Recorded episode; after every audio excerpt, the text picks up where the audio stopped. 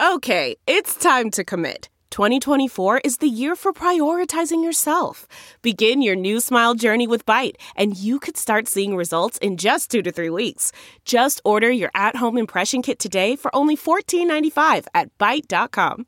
Byte Clear aligners are doctor directed and delivered to your door. Treatment costs thousands less than braces. Plus, they offer financing options, accept eligible insurance, and you can pay with your HSA FSA. Get 80% off your impression kit when you use code WONDERY at Byte.com. That's B-Y-T-E dot com. Start your confidence journey today with Byte.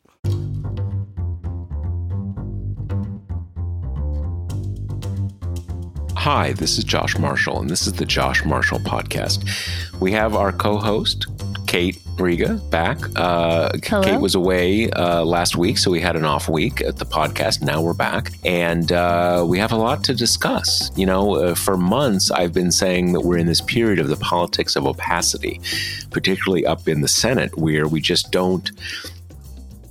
All the all the stuff that's in public is is is meaningless, and all the stuff that is is meaningful is happening out of our eyes. And so, you know, is there going to be infrastructure? Is there not? Is there going to be voting rights? Is there not? Well, kind of all of a sudden, now we're actually doing stuff, and we do know what's happening it's happening in a in a in a in a fairly public fashion. We have two, you know, back to that old thing of these, you know, uh, linked processes with these two different um, in pieces of infrastructure legislation. You have the bipartisan mini deal, which is which is kind of you, you know kind of inching its way forward. Kind of uh, everybody trying to figure out. Uh, it, it it's kind of it's a bit different than we're used to in in in really in the last dozen plus years where occasionally we have bills that everybody agrees on and it just kind of passes through and you're done. And then you have bills that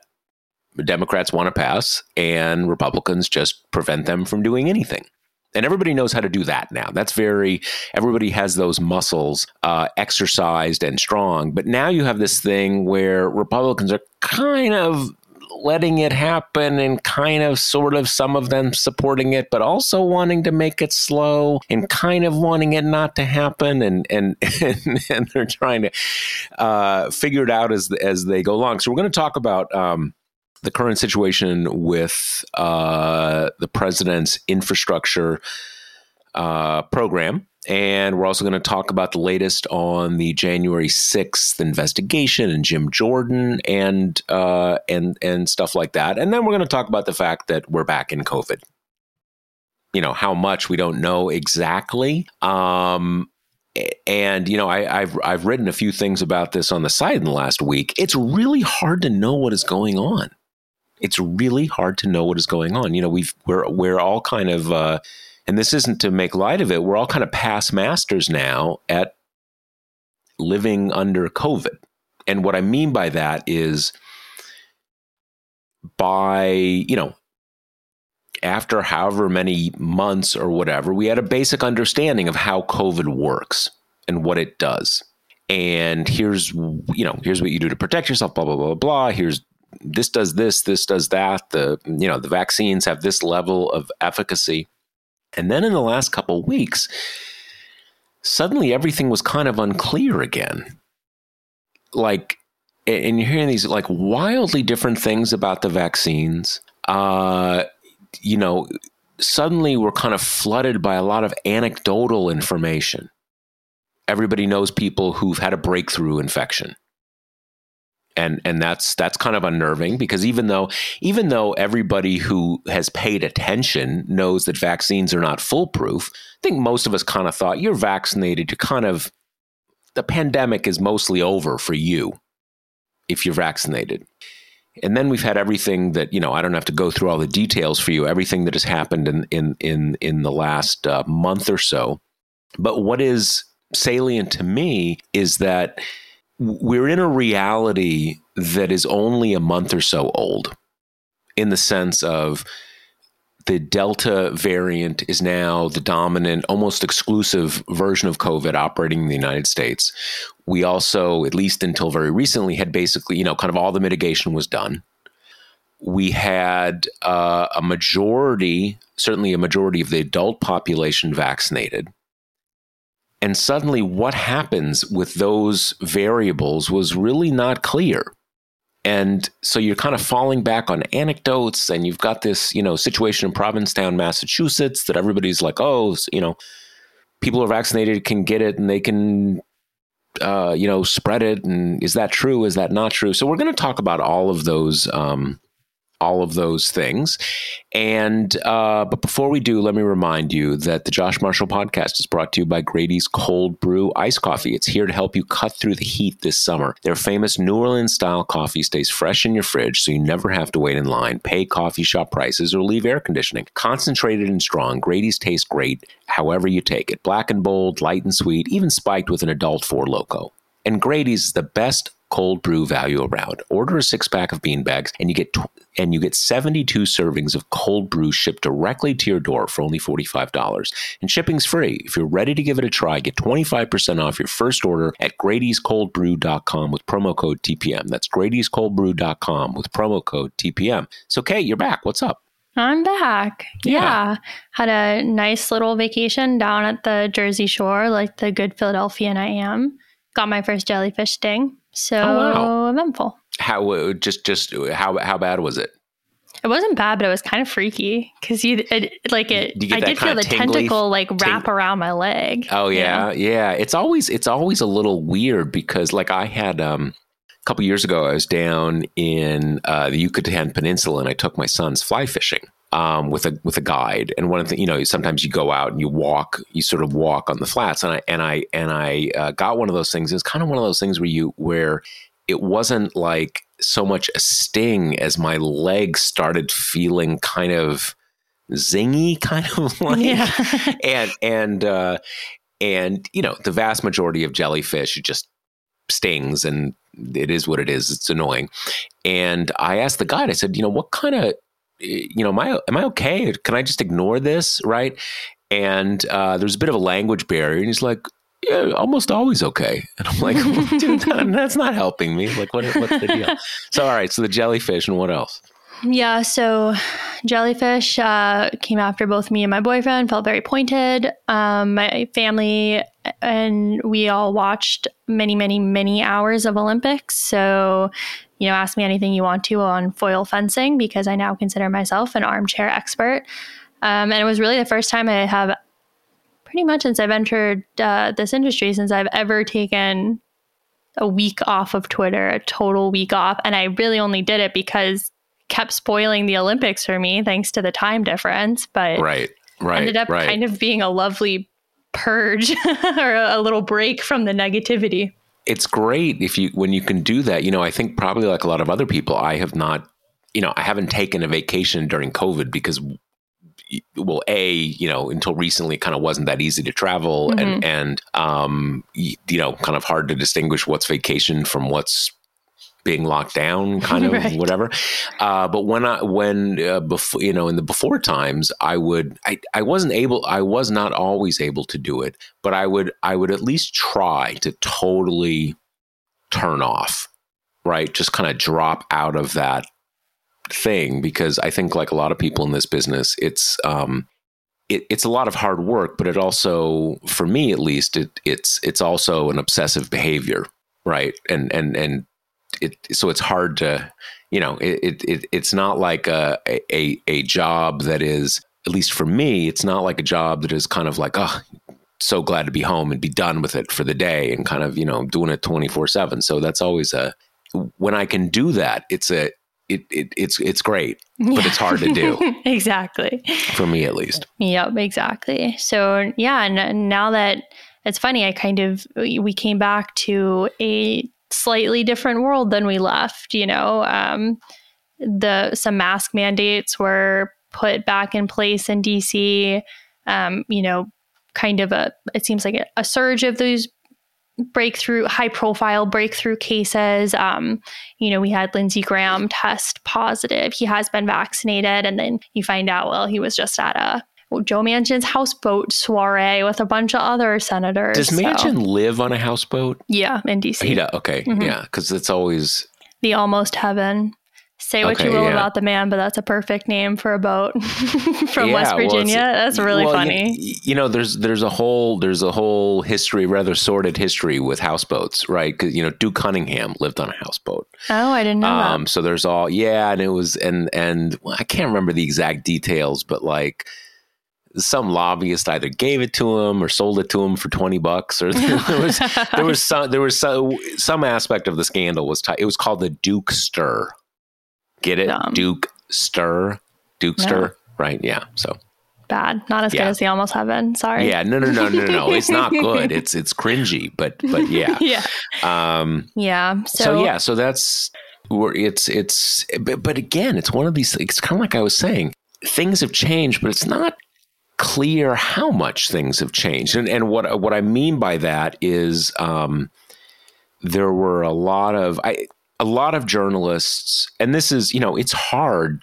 It it's hard being um, you know dragooned into doing science journalism if you're not a science journalist. And and and when science and epidemiology become central to the news, it's hard it's hard and it's hard when when public authorities aren't you know don't know everything and it's hard for them to convey and there you know there's i'm sure you've heard about this whole um, july 4th provincetown thing and there was a while last week where it kind of sounded like people were saying like hey you know being vaccinated, yeah, fine, it's going to keep you out of the hospital, but basically you can get it easily and you're going to spread it to everyone. And suddenly, like, whoa, wait, what's going on? I mean, clearly mm-hmm. that's not true, but we still don't quite know where things are at, and and and so it's a little unclear how to behave. Right. You know what what behavior should be. Right. So while this is swirling around,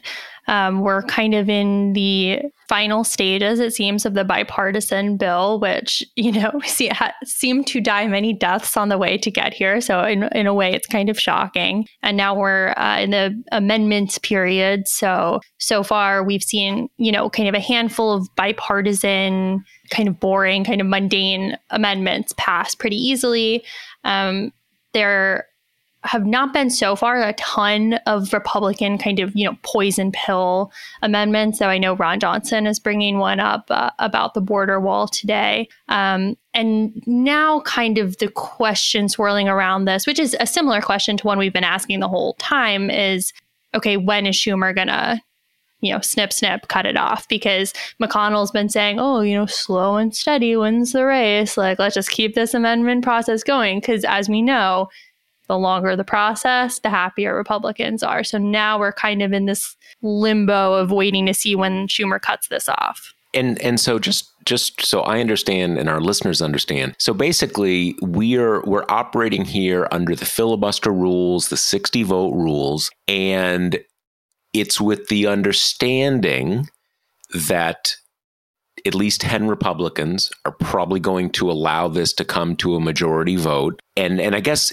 on the fir- to start the debate, it was actually I think 17 Republicans. Mm-hmm. So sort of you know an overwhelming vote yep. to start, but they're kind of holding it out there, kind of like don't push us too fast. Or we're not gonna. So, so there's kind of. I mean, it, it's it's sort of going back to what I said a little while ago. Everybody's used to the two other things you know the, the, China innovation bill. Like, yep, done. We all agree. Let's push it through. You know, done and done. Uh, or just when Republicans don't let you do anything. But here, where it's kind of it's kind of up in the air. Totally. Um, and I guess, and so in theory, uh, you could just keep doing this forever. Just keep doing amendments forever. And and but so now it's kind of a lot of the Democrats just think, dude, okay, you did your million amendments. Right. We're, we're moving forward now. Right. And it, it's exactly as you say. And I think Schumer, you know, is trying to walk a line where, uh, like most of the amendments so far have been kind of earnest, you know, well intentioned amendments. So, you know, he doesn't want to kind of cut off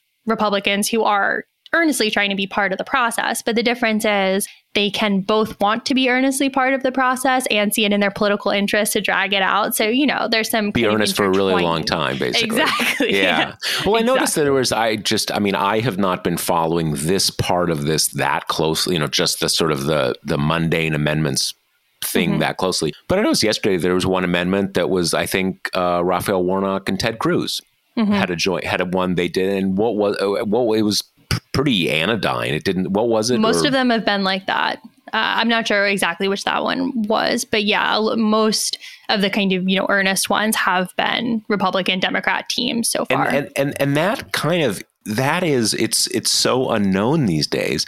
That's what the legislative process is supposed to be right you have the sort of the the you start with a, a piece of legislation and you know, one person says, "Hey, I think we should add this or add that," and you vote on it, and you kind of, and you know, they're kind of deals and everything. It's it's it's like uncanny. No one's used to that, right? Right. Exactly. Especially when kind of like, wait a second, you're not. I mean, we've we've gotten used to w- with what they call these voteramas, just you know, kind of vote, vote, vote, vote, vote. That it's like all poison pills, right?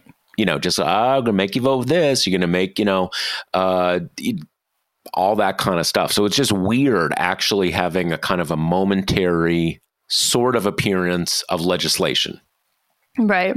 Of the yeah. legislative process. Yeah tom carper from delaware has kind of been charged with shepherding the amendments process through um, and he talked to some reporters yesterday and was basically like yeah I, I don't expect it to go this well forever but it's nice right now. Smell the roses you know appreciate that it's working the way it should for now at least. So i think that's kind of where we are.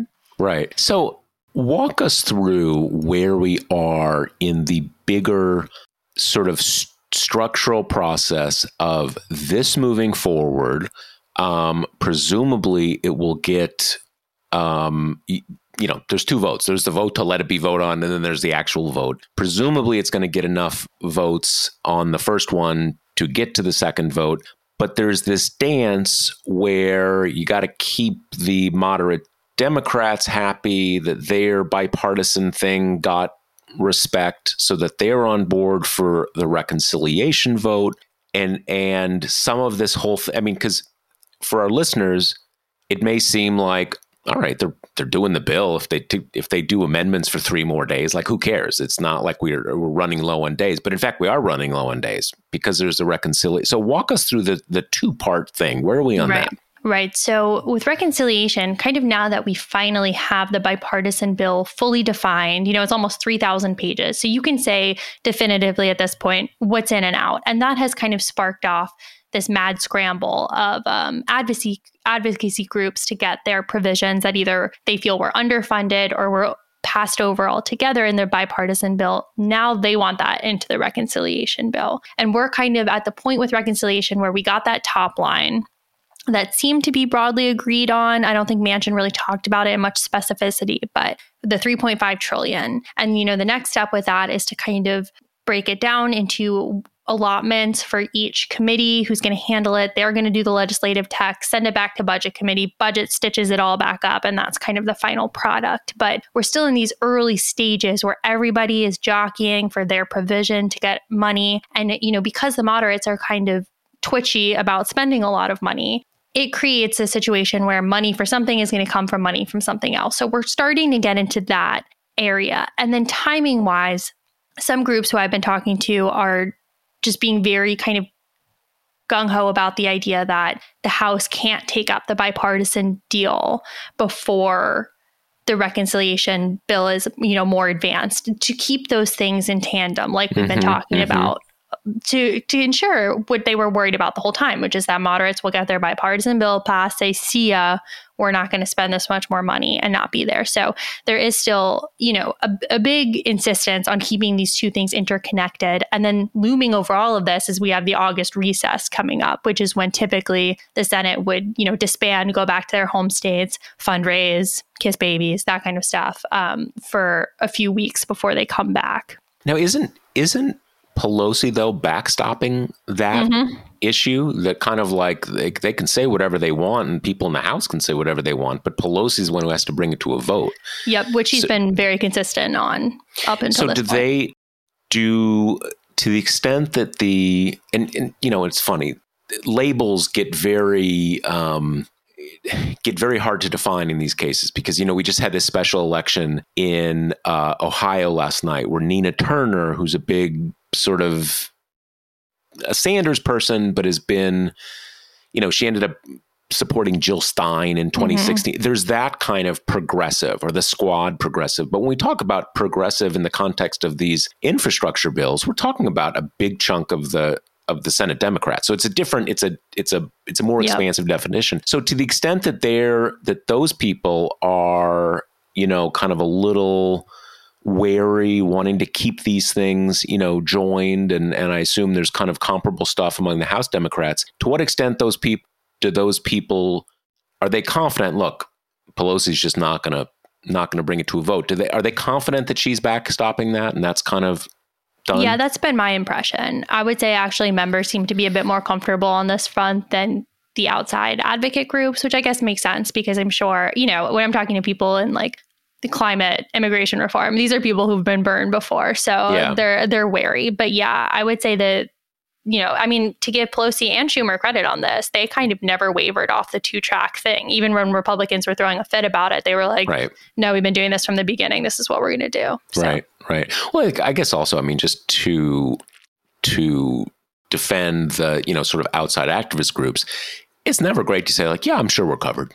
Totally. I'm not worried. I'm sure you'll I'm sure you'll take care of us, right? I mean, it's you you you you always it it and that's not a matter of that that anyone's being honest. Like you know, verify, but what is it? Trust, Trust but, verify. verify. Yeah, right. yeah, yeah. Well, and especially a lot of these groups, particularly the environmentalists, you know, see this moment as absolutely critical, cannot miss, cannot be excluded from this. So I think that's just kind of heightening everything. Mm-hmm, mm-hmm. So let me ask you this. So there was um, a few, I don't know when exactly, a couple weeks ago, maybe it was even when you were away, that uh, Kyrsten Sinema made this thing kind of like, oh, yeah, and also I'm not down for 3.5 trillion. And it was, mm it was a i think people overinterpreted it because obviously it's easy for her to say like oh it's a little too high. I'll go for you know 3.4995 trillion you know just it, it, just another more performative bullshit from her. But to the extent that so there's kind of two ways to look at this. There's the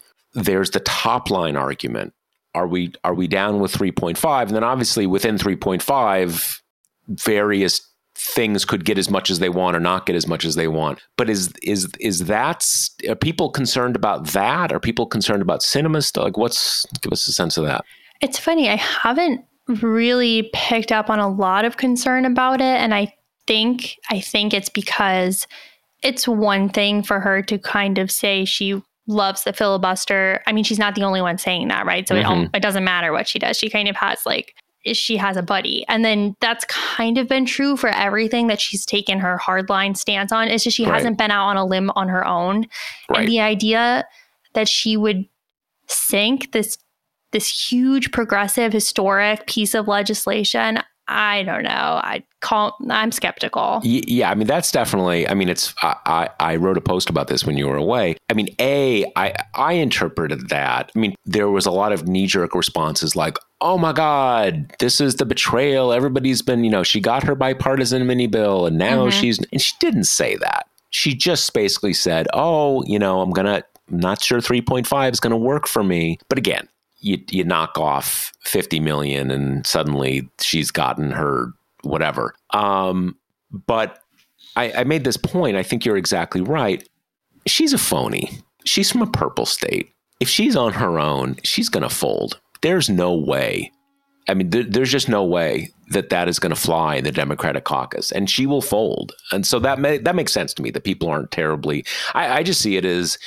I mean, I don't know what her deal is. I don't know what kind of is motivating her at this point, but she's almost become sort of like a troll in the context of of democratic coalitional politics. I mean, she I don't know if you saw this she did this thing a couple days ago where she she told Schumer like my vacation plans are set in August. Oh my god, I saw that. I, which which just kind of like what what do you say to that? Right. Right. I mean, it, it just it, it, it is it's it's like when she did that thing with what was it like the unemployment insurance the little little you know kind of uh, uh, or the curtsy thing. Yeah, like a little curtsy. curtsy. Yeah, yeah, yeah, Just, just. Uh, I'm really curious. Like, I, I, haven't seen any polls on this. Like, I'm curious. What is her? What is what is her level of support among Democrats in Arizona right now? I mean, the only one I've seen, which you might have seen, it's a few weeks old at this point, but I think it was Data for Progress and uh, Adam Jentleson, who we've had on to do an insider briefing, a former Harry Reid aide. He kind of broke it down in a in a Twitter thread, and the upshot of it was basically like, yeah, Republicans like her better than they like Mark Kelly, but they're going to vote for the Republican. They're not going to vote for right. her. And right. then she ultimately, you know, if I'm remembering correctly, Kelly's much better with Democrats, but I don't think she was even better with independents than he was. So it's kind of like, what what's your game? What's yeah? What's I mean, it wouldn't it wouldn't surprise me if like I would not be surprised to see a poll that showed her re, you know relatively high approval with like maybe like 40% approval from republicans just because they like what she's doing. Right. But no but that doesn't mean they're going to vote for her. I mean that's exactly. obvious right? Um so i don't know what's going to happen with it. I mean she's not up until until uh until 2024 so right yeah, and I think the kind of uh, top line statistic from that poll that a lot of people were talking about was it was something like 63, just over 60% of Democrats said they would rather vote for a primary challenger who was committed to getting rid of the filibuster. So I think a lot of people kind of wow, 60%. So so so basically she goes into a potential primary with 60% of Democrats saying they want to vote against her. Right. I mean, and it's obviously I mean, it's know, two years. It's a long ways away. All that kind of away. stuff. But that's that's not great. That's well, not. I mean, sense. that's yeah. Because it's like you say, is almost everything she does really just seems totally absented from any kind of moral or ideological positioning. It just kind of seems like she picks sporadic things that won't get her in too hot of water with the Democratic caucus, but that will strategically piss Democrats off. No, and and and it this is the thing. I mean, people obviously Joe Manchin drives people crazy, but I think the vast majority of Democrats who understand the sort of the political context in in in West Virginia, understand his background, sort of like, look, you know, if we didn't want to take Joe Manchin's crap, we should have elected a few more Democrats right. from blue states, and here we are, and kind of like you know, and and and the other thing, it's funny. I remember talking to a person at the White House about this. That as much as he drives them crazy, he has not he has not really up, upset the apple cart for them. Yep. He hasn't done something where kind of like, man, you fucked us, and he, now we're we're it's over. A lot of a lot of handholding, a lot of annoyance, but at the end of the day, he's usually there. Now, obviously, some stuff like on voting, kind of like you can't really say end of the day because we haven't gotten to the end of the day, at least in theory. But right. So yeah, I it is a total mystery to me what her um, kind of what her political end game is. Because again, th- that that vacation thing, that that that's just kind baffling. of like saying like like it's just like a fuck you to like every every democrat everybody who thinks this is important, kind of like your vacation. Well, and to some I mean, degree, really? like every voter, that's the her political calculus stuns me again and again. But I just, who does it win with to be like, I, a public servant, am going to prioritize my vacation over the job I was elected to do? Sorry, tough. Like that's who I am. I'm a maverick. Sorry. I just I don't understand how that fits with any kind of winning political thing. Yeah, I, I I really don't know. I think it has to. It's it's sort of one of three things. One is she actually doesn't want to run for reelection again. And some people bring that up, but I doubt it. You don't run for Senate and not want to. I mean, she's not like some business person who kind right. of did it on a lark or something like that. I mean, she's been in politics for her whole adult life. She was in the state legislature. She worked really hard to get into Congress. She had a very tough fight to get into the Senate. You don't just walk away from that. I doubt that very much. Um, another possibility is she's kind of clueless and thinks she's she's doing kind of a 90s aughts version of triangulating and that's going to work for her. I don't you may still believe one may still believe in the the for lack of a better word the substance of triangulating but politically it's that does not work. That does not that really does not work certainly not from a state like arizona. Um, or she just figures you know what it's I'm not out for 2020 until 2024. I can just be I can be, you know, Joe Democrat as soon as this is over and people will forget about this. And what, what are you going to do? Primary me and lose the Senate seat? And that's not, unfortunately, that's kind of, I mean, the thing is, is that when in, in, in theory, I mean, there's no magic about her in Arizona. So in theory, just get a better Democrat and run that person. But it's hard to come back in a in a in a close run state. It's hard to have a really brutal primary challenge and win that primary challenge and go back to like okay we're all happy now. We're all friends and let's let's beat the republicans. That doesn't always work. In fact it tends not to work. So who so usually i would number 3 is kind of my natural inclination and what i've been thinking and i'm also very much of the camp that people love to say this will bite them in the in their next election. And it's like people don't have that long of attention spans. Like i don't think so. But if anyone was going to be an exception, I just think it I think it would be her. She has angered so many Democrats. And I think it's because people are smart enough to know when you're opposed to something most of the Democratic Party is for because you're from West Virginia or because you are a more conservative Democrat and they're smart enough to watch Kelly not take that stance. I mean, she's got a one-to-one comparison working. Yep. Yep. So, I mean, if there's any kind of good way to make sure that people remain pissed off with her from now until the midterm or until 2024 it's going to be deciding to be a fly in the ointment during this you know very brief and fleeting window for democrats to actually get meaningful legislation across the line yeah no absolutely not yeah not at all. So so walk, walk us through what's the what's the what's the you know kind of game plan? What's the timeline over the next week or so? Where, where's this stuff going? Right so it, there's been some speculation that Schumer will file for cloture on Thursday. So, towards the end of the week, kind of ending this amendment process, bringing up that final uh, 60 plus vote threshold, and then leading us to the final vote on the bipartisan bill sometime this weekend. So, we'll see. I mean, that it might be somewhat optimistic. Um, Senator Enzi died recently from Wyoming, and his funeral's on Friday. So a lot of people want to go to that funeral, which might throw a wrench in the works. I saw some concern that, you know, if if that houseboat thing turned into a super spreader, you know, that right. might throw a wrench into the works. But that is right. kind of that doesn't seem out of the realm of possibility for timing right now. And then so I rel- think relatively soon. Relatively soon. And then yeah, I think yeah.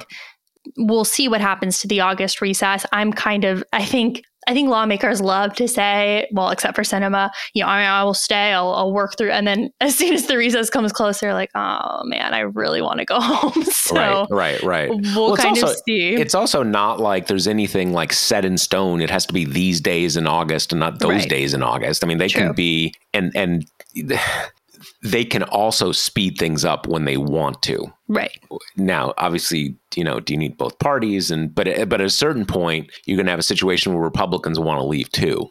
Right. And so everybody's incentives get a little get a little exactly. squishy. And then we also obviously have reconciliation going on, but we are kind of at a point where, you know, it's heavy staff involvement, it's heavy lobbyist involvement when you're getting into the the nitty gritty, the particular. So, and that is going to earnestly take some time. So, right, um, right. I think what people are kind of hoping is that there is some kind of strong top line unification. This is what we're going to do. They'll go on recess. Their staffs will keep actually working on the on the text and everything, and then right. be ready to roll kind of August September, looking to get that passed. And so, I guess the idea being, to the extent that to the extent that the Democrats can send a strong signal to everyone else and to themselves, like we know exactly we know what we're going to do. Mm-hmm. it may take us a little longer than we thought but we know what we're going to do and and kind of it's happening. Right. that that that kind of gives them a little more flexibility because obviously i mean there's no there's no um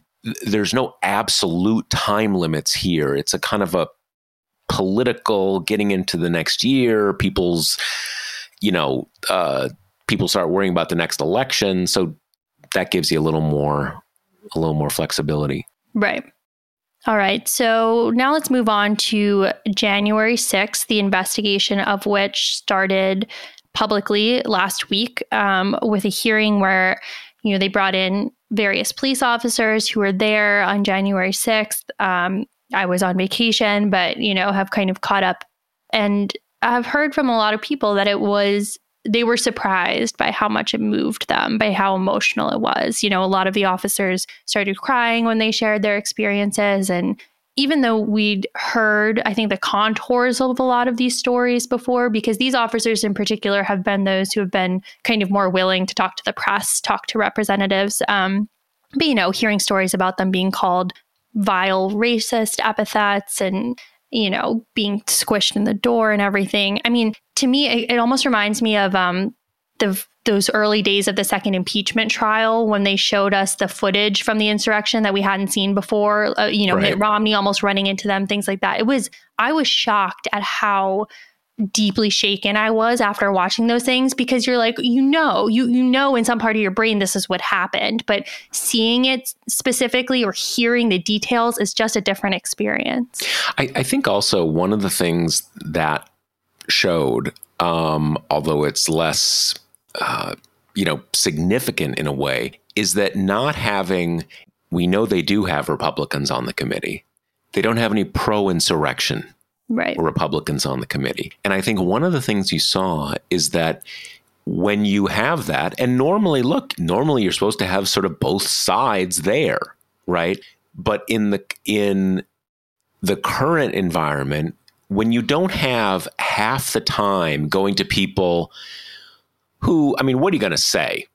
Right? You're going to say, like, oh, cry more snowflake right? I mean it's it's but basically they do right? And when you don't have one side kind of trying to make the process a joke trying to kind of filibuster in the old sense of the word it's different right? It's different. I mean like there was uh you know even during the impeachment hearings in the house second time wait i'm losing track now. No first time. Uh you know when you have half the people there, again, just saying a lot of nonsense to make the whole thing seem stupid and just make it a joke. When you don't have that, it makes it a lot more powerful. Mm-hmm. Um, and, uh, you know, Republicans brought that on themselves. You know, uh, uh, they could have they could have had their pro-insurrection Republicans. They just couldn't have it with people like Jim Jordan. Right. Um, and speaking of Jim Jordan, I mean, this is one of the the main reasons I wanted to uh, wanted us to kind of come back to this for a bit in this episode. You know, since that happened, and since the whole drama about his not being allowed to be on the committee, it's become more apparent he's a witness. There's been this series of, you know, series of interviews he's done. Maybe he won't do any more, but series of interviews he did over the last week where first he just kind of let it slip that he was talking to Trump on the day. Then he then he admitted he talked more than once and then trying to kind of ignore the question and blah blah blah blah blah. I think I think there's something happening here where this subject, I mean Trump is putting it back into the center of the political discussion because he's saying that Republicans need to support it basically. But what's become clear here is that there is a real investigation and there are a lot of Republican elected officials who are at least witnesses and maybe perpetrators in this. And they got themselves to a situation where it's a real investigative committee. There's no one on it to run interference for them. If anything, the Republicans on it are, are even more gung ho. I mean, it's hard to say they're more gung ho than the Democrats, but no less. I mean, Liz Cheney's in this for keeps. You know, she's basically torched her career over this. She wants people to go down. I mean, she's the first one who called. She said Jordan may be a material witness, so yeah, he shouldn't be on the committee. yeah, yeah. So I mean, it, and I, I, um, it, it's it's one of these things when you know subpoenas are going to come, and you know that they're actually, you know, there's a certain sense in which it's kind of not really a bipartisan committee because we're sort of defining partisanship these days by, you know, are you against the insurrection or for it, right? but but there are Republicans, and not just, I mean Liz Cheney is an extremely conservative Republican. And I do think that there are key political figures here who have their hands dirty from what happened here. And Trump is trying really hard to make support of the insurrection a kind of a central element of Republican political affiliation. And they kind of want to do that, but not quite as much as Trump wants. And I think they feel I think they're in a bad spot. And I think they're right to think they're in a bad spot. and I, I just simply cannot emphasize enough like how many times are we told Mitch McConnell is the most savvy legislator. He is untapped genius. No one like him. No one will ever be like him. This whole situation could have been avoided. Republicans did not have to deal with this. The first committee that Nancy Pelosi was championing would have been staffed by outside experts. Republicans would have had Republican appointees would have a subpoena over or a veto over any subpoenas they wanted to send out. They could have put whoever they freaking wanted on the committee and it didn't pass the Senate because McConnell moved against it.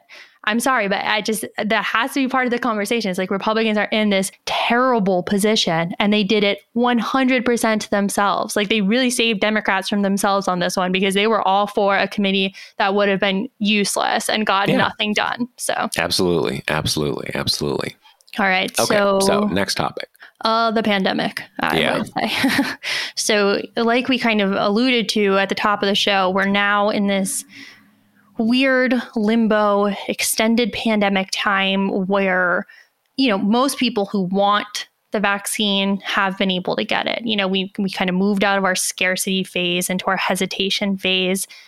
And even more than hesitation, then we still have, you know, Republican corners actively urging people not to get vaccinated, positing being vaccinated as a theft of your personal freedoms, liberties, un-American, liberal, take your take your pick. So now we're in this weird situation where, as you know, Joe Biden said, we've got a pandemic of the unvaccinated, huge case numbers in parts of the country where a lot of people are unvaccinated. And then because of that, you know, we've got kind of room for variants to run, which is scary because there's always the fear that you know the vaccines won't be effective against all of these variants. And then you you know we also kind of like you said there are some breakthrough cases which we knew were a possibility and you know they are in some ways you know really good lessons to get the vaccine because people who test positive you know even older people are saying they don't feel good but they're not hospitalized they're not really right. sick they're not dying. But that's where we are a friend of mine whose father is 95 currently has a case of covid in in Florida. And you know thank god that i mean uh, look 95 is very old so any illness is mm-hmm. is a very touch and go thing. But at least from what i've sensed he seems like he'll be okay right? And that is a pretty big testament to the vaccine totally. that you can get covid at 95 and you're going to get through it and not even be hospitalized. I mean right so, uh, yeah, it's it's it, and, and we do, and it, and it is clear that the Delta variant does knock down the efficacy of the vaccines to some extent, not a big extent, but some some real extent. Um, and uh, the, the other thing, you know, the other thing I wanted to to mention that I think is important for understanding what's going on here. Florida is a relatively unvaccinated state relative to the rest of the country but it's not as bad as as some other states. So, so I mean, it is overperforming with COVID relative to its vaccination status. And I think what that tells us is that it's not just vaccination; it's vaccination with behavior. And behavior doesn't mean, you know, everybody needs to be locked down or they're constantly wearing masks or blah blah blah blah. blah. But there's just edge case things. Like, are you going to go to a nightclub unmasked and just party all night long? You know, maybe, you know, maybe, but like how many people are going to do that, right? Or do it when there's other unvaccinated people there? Um, or, you know, you go to the supermarket, you wear a mask, you know, just little flimsy little surgical mask, you know, th- things like that. It, it's a combination of low vaccination, low mitig, you know, kind of easy lift mitigation behavior. Um, those things, you know, those things add up, and that's uh, for for those outs for not where, uh, or at least most of us at TPM are in New York City. Uh, New York City announced uh, just in the last uh, 24 or 48 hours, starting next month. Basically, most indoor things you're going to need to be vaccinated. Go to a restaurant, go to a performance, you're going to need to show your vaccine passport. Um, so and uh, that that's going to be an interesting thing because I think I think that will keep cases down. I think it'll also drive a lot of people to get vaccinated. Hundred percent. Yeah, I mean, and obviously, you can't go out to dinner, that's a bummer. Right, and the big part of kind of what you're saying is like the reason that going to a nightclub is not safe if you're vaccinated is because of the unvaccinated people.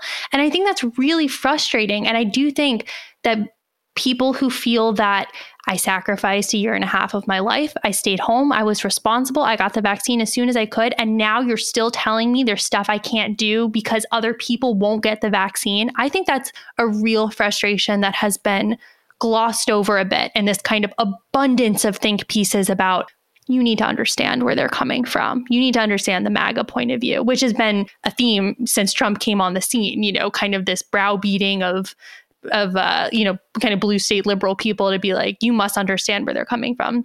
And that's why when I saw the New York thing, I was so pleased because it feels to me that there's been this fear of the right wing reaction of putting in vaccine mandates or vaccine passports that has caused people instead to do mask mandates, which is back to that original frustration, which is both masks don't work as well as vaccines. And also, again, you're you're putting strictures on the behavior of people who did everything that you asked them to do.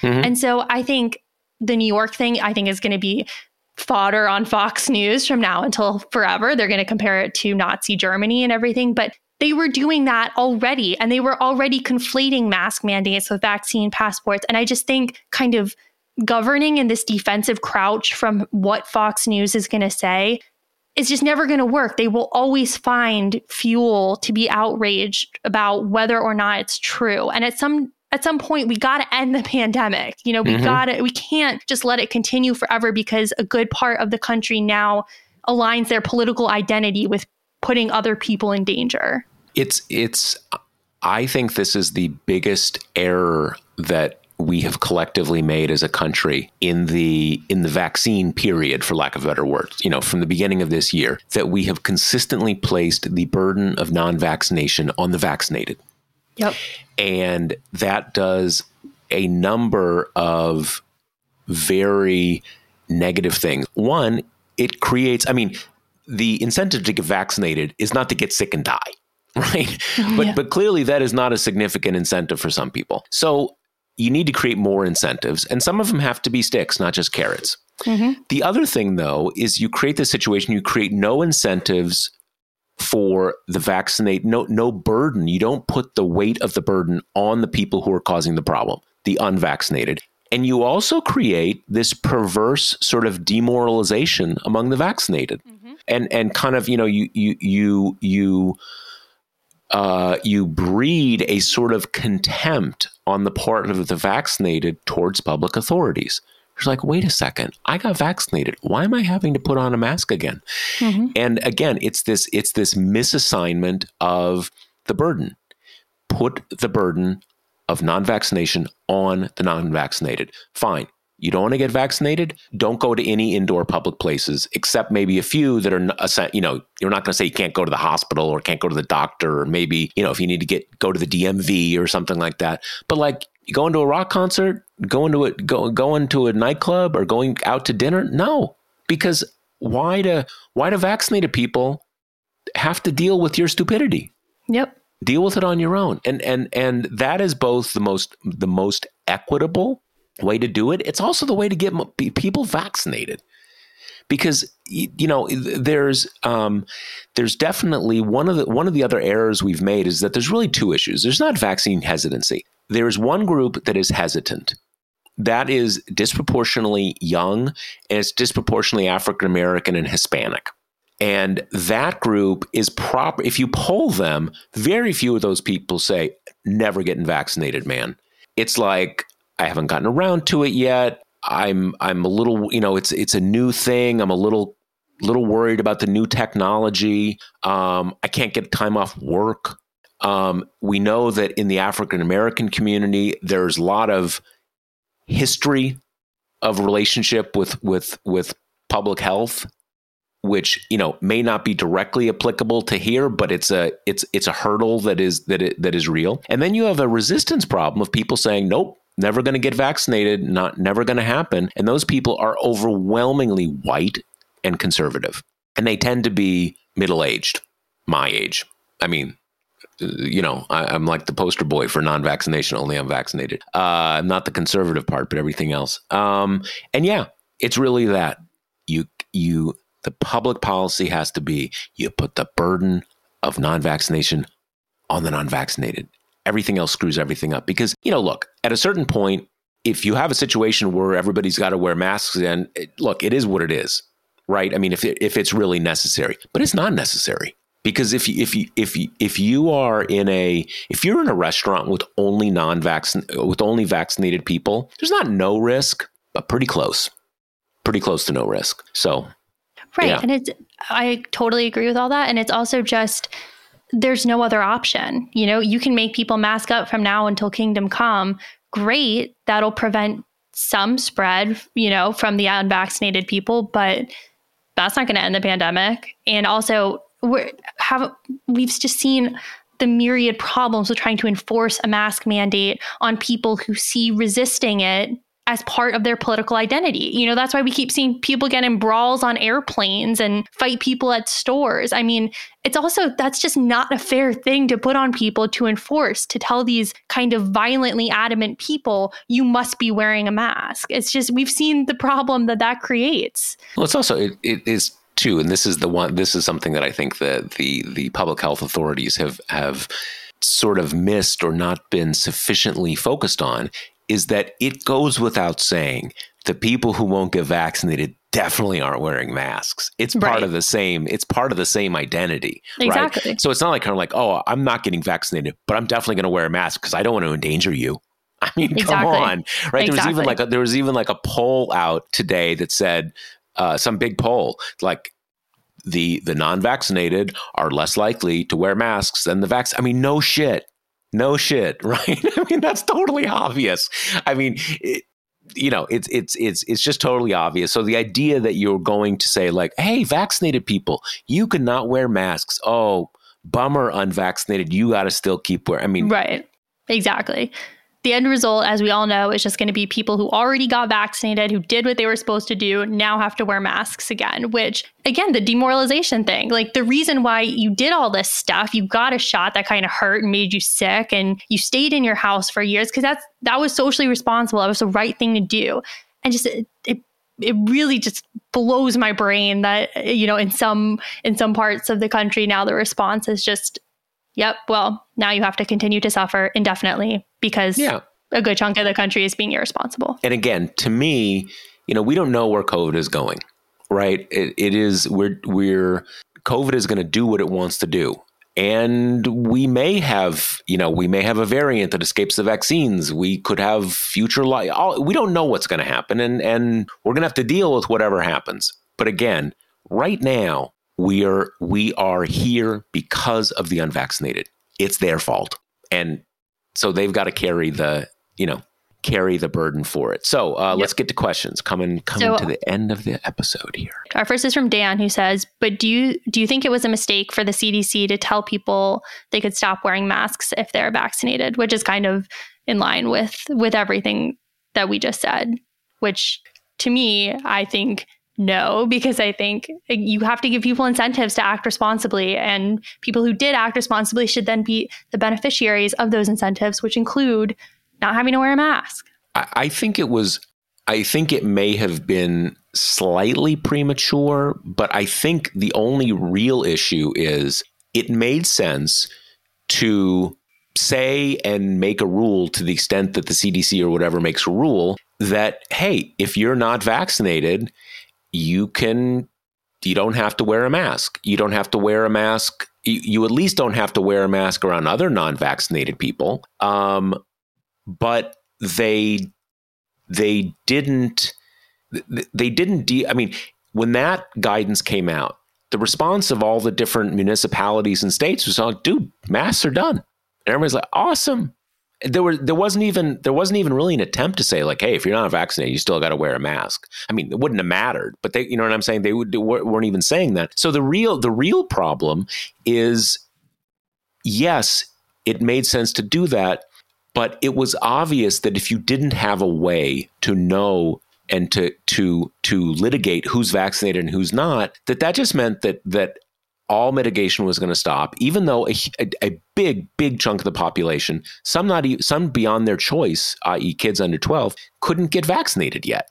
So that just didn't that just didn't make sense because again, you created a situation where the the non-vaccinated could screw everything up for everyone else and and there was no way to police the non-vaccinated doing that and the problem we have now is that uh, delta is spreading like wildfire among the unvaccinated and it's spreading so much that it is lapping up onto the shores of the vaccinated you know still a lot of still a lot of um, uh, protection. But when it's going, you know, it's sort of like I think a lot of the uh, doctors and epidemiologists kind of compare it to. It's like a great raincoat, right?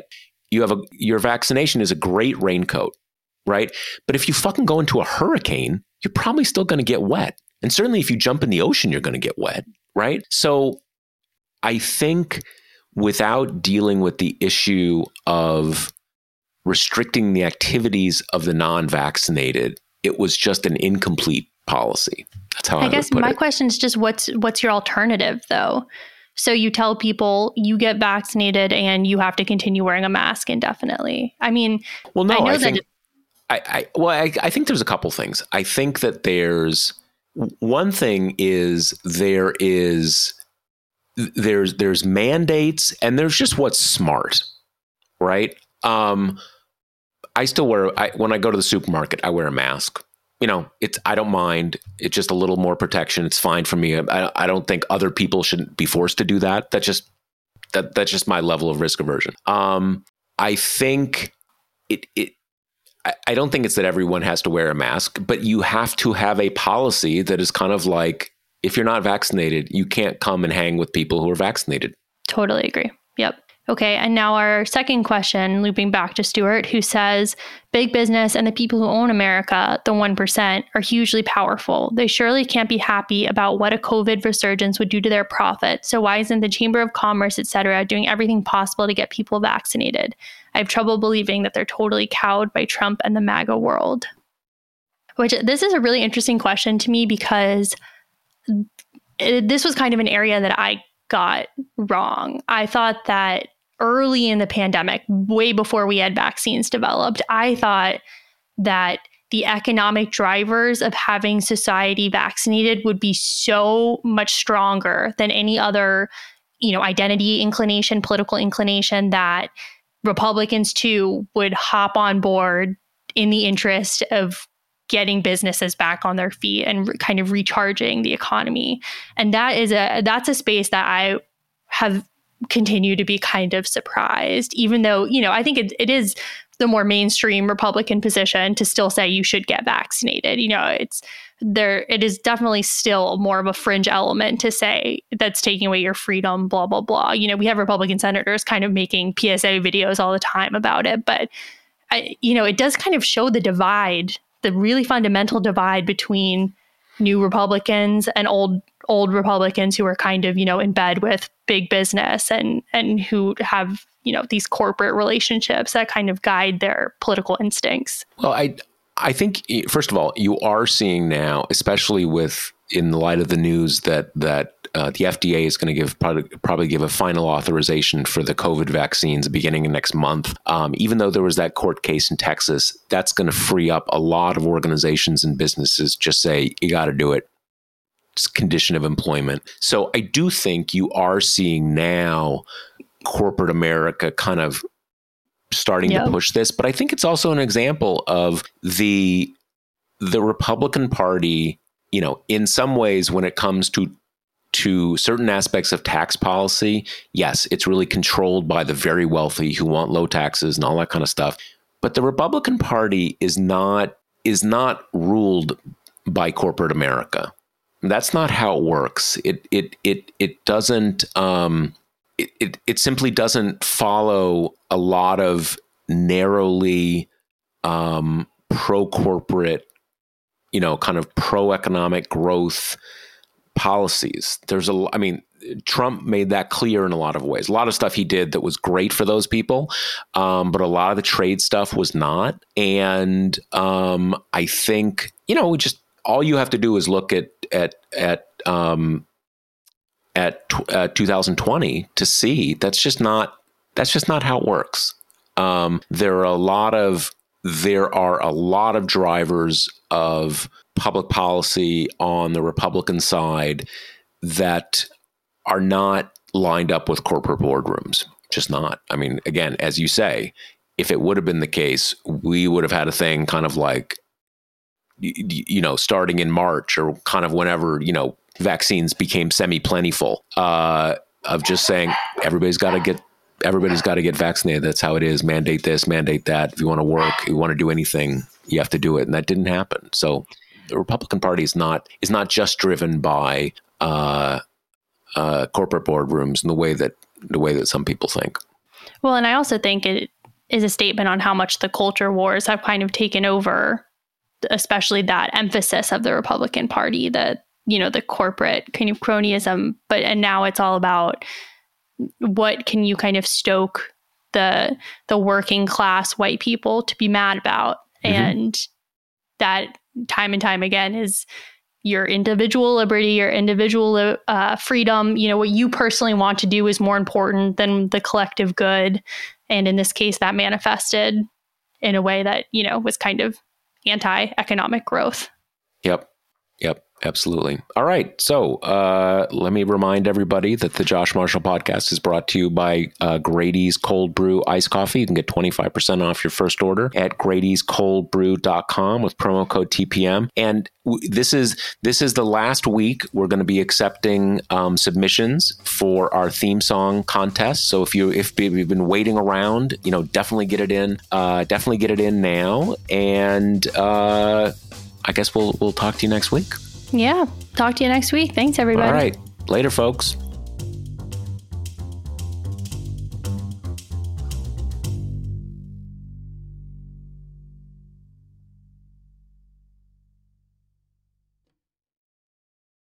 Look around. You can find cars like these on AutoTrader, like that car riding your tail. Or if you're tailgating right now, all those cars doubling as kitchens and living rooms are on AutoTrader too. Are you working out and listening to this ad at the same time? Well, multitasking pro, cars like the ones in the gym parking lot are for sale on AutoTrader. New cars, used cars, electric cars, maybe even flying cars. Okay, no flying cars, but as soon as they get invented, they'll be on AutoTrader. Just you wait. AutoTrader.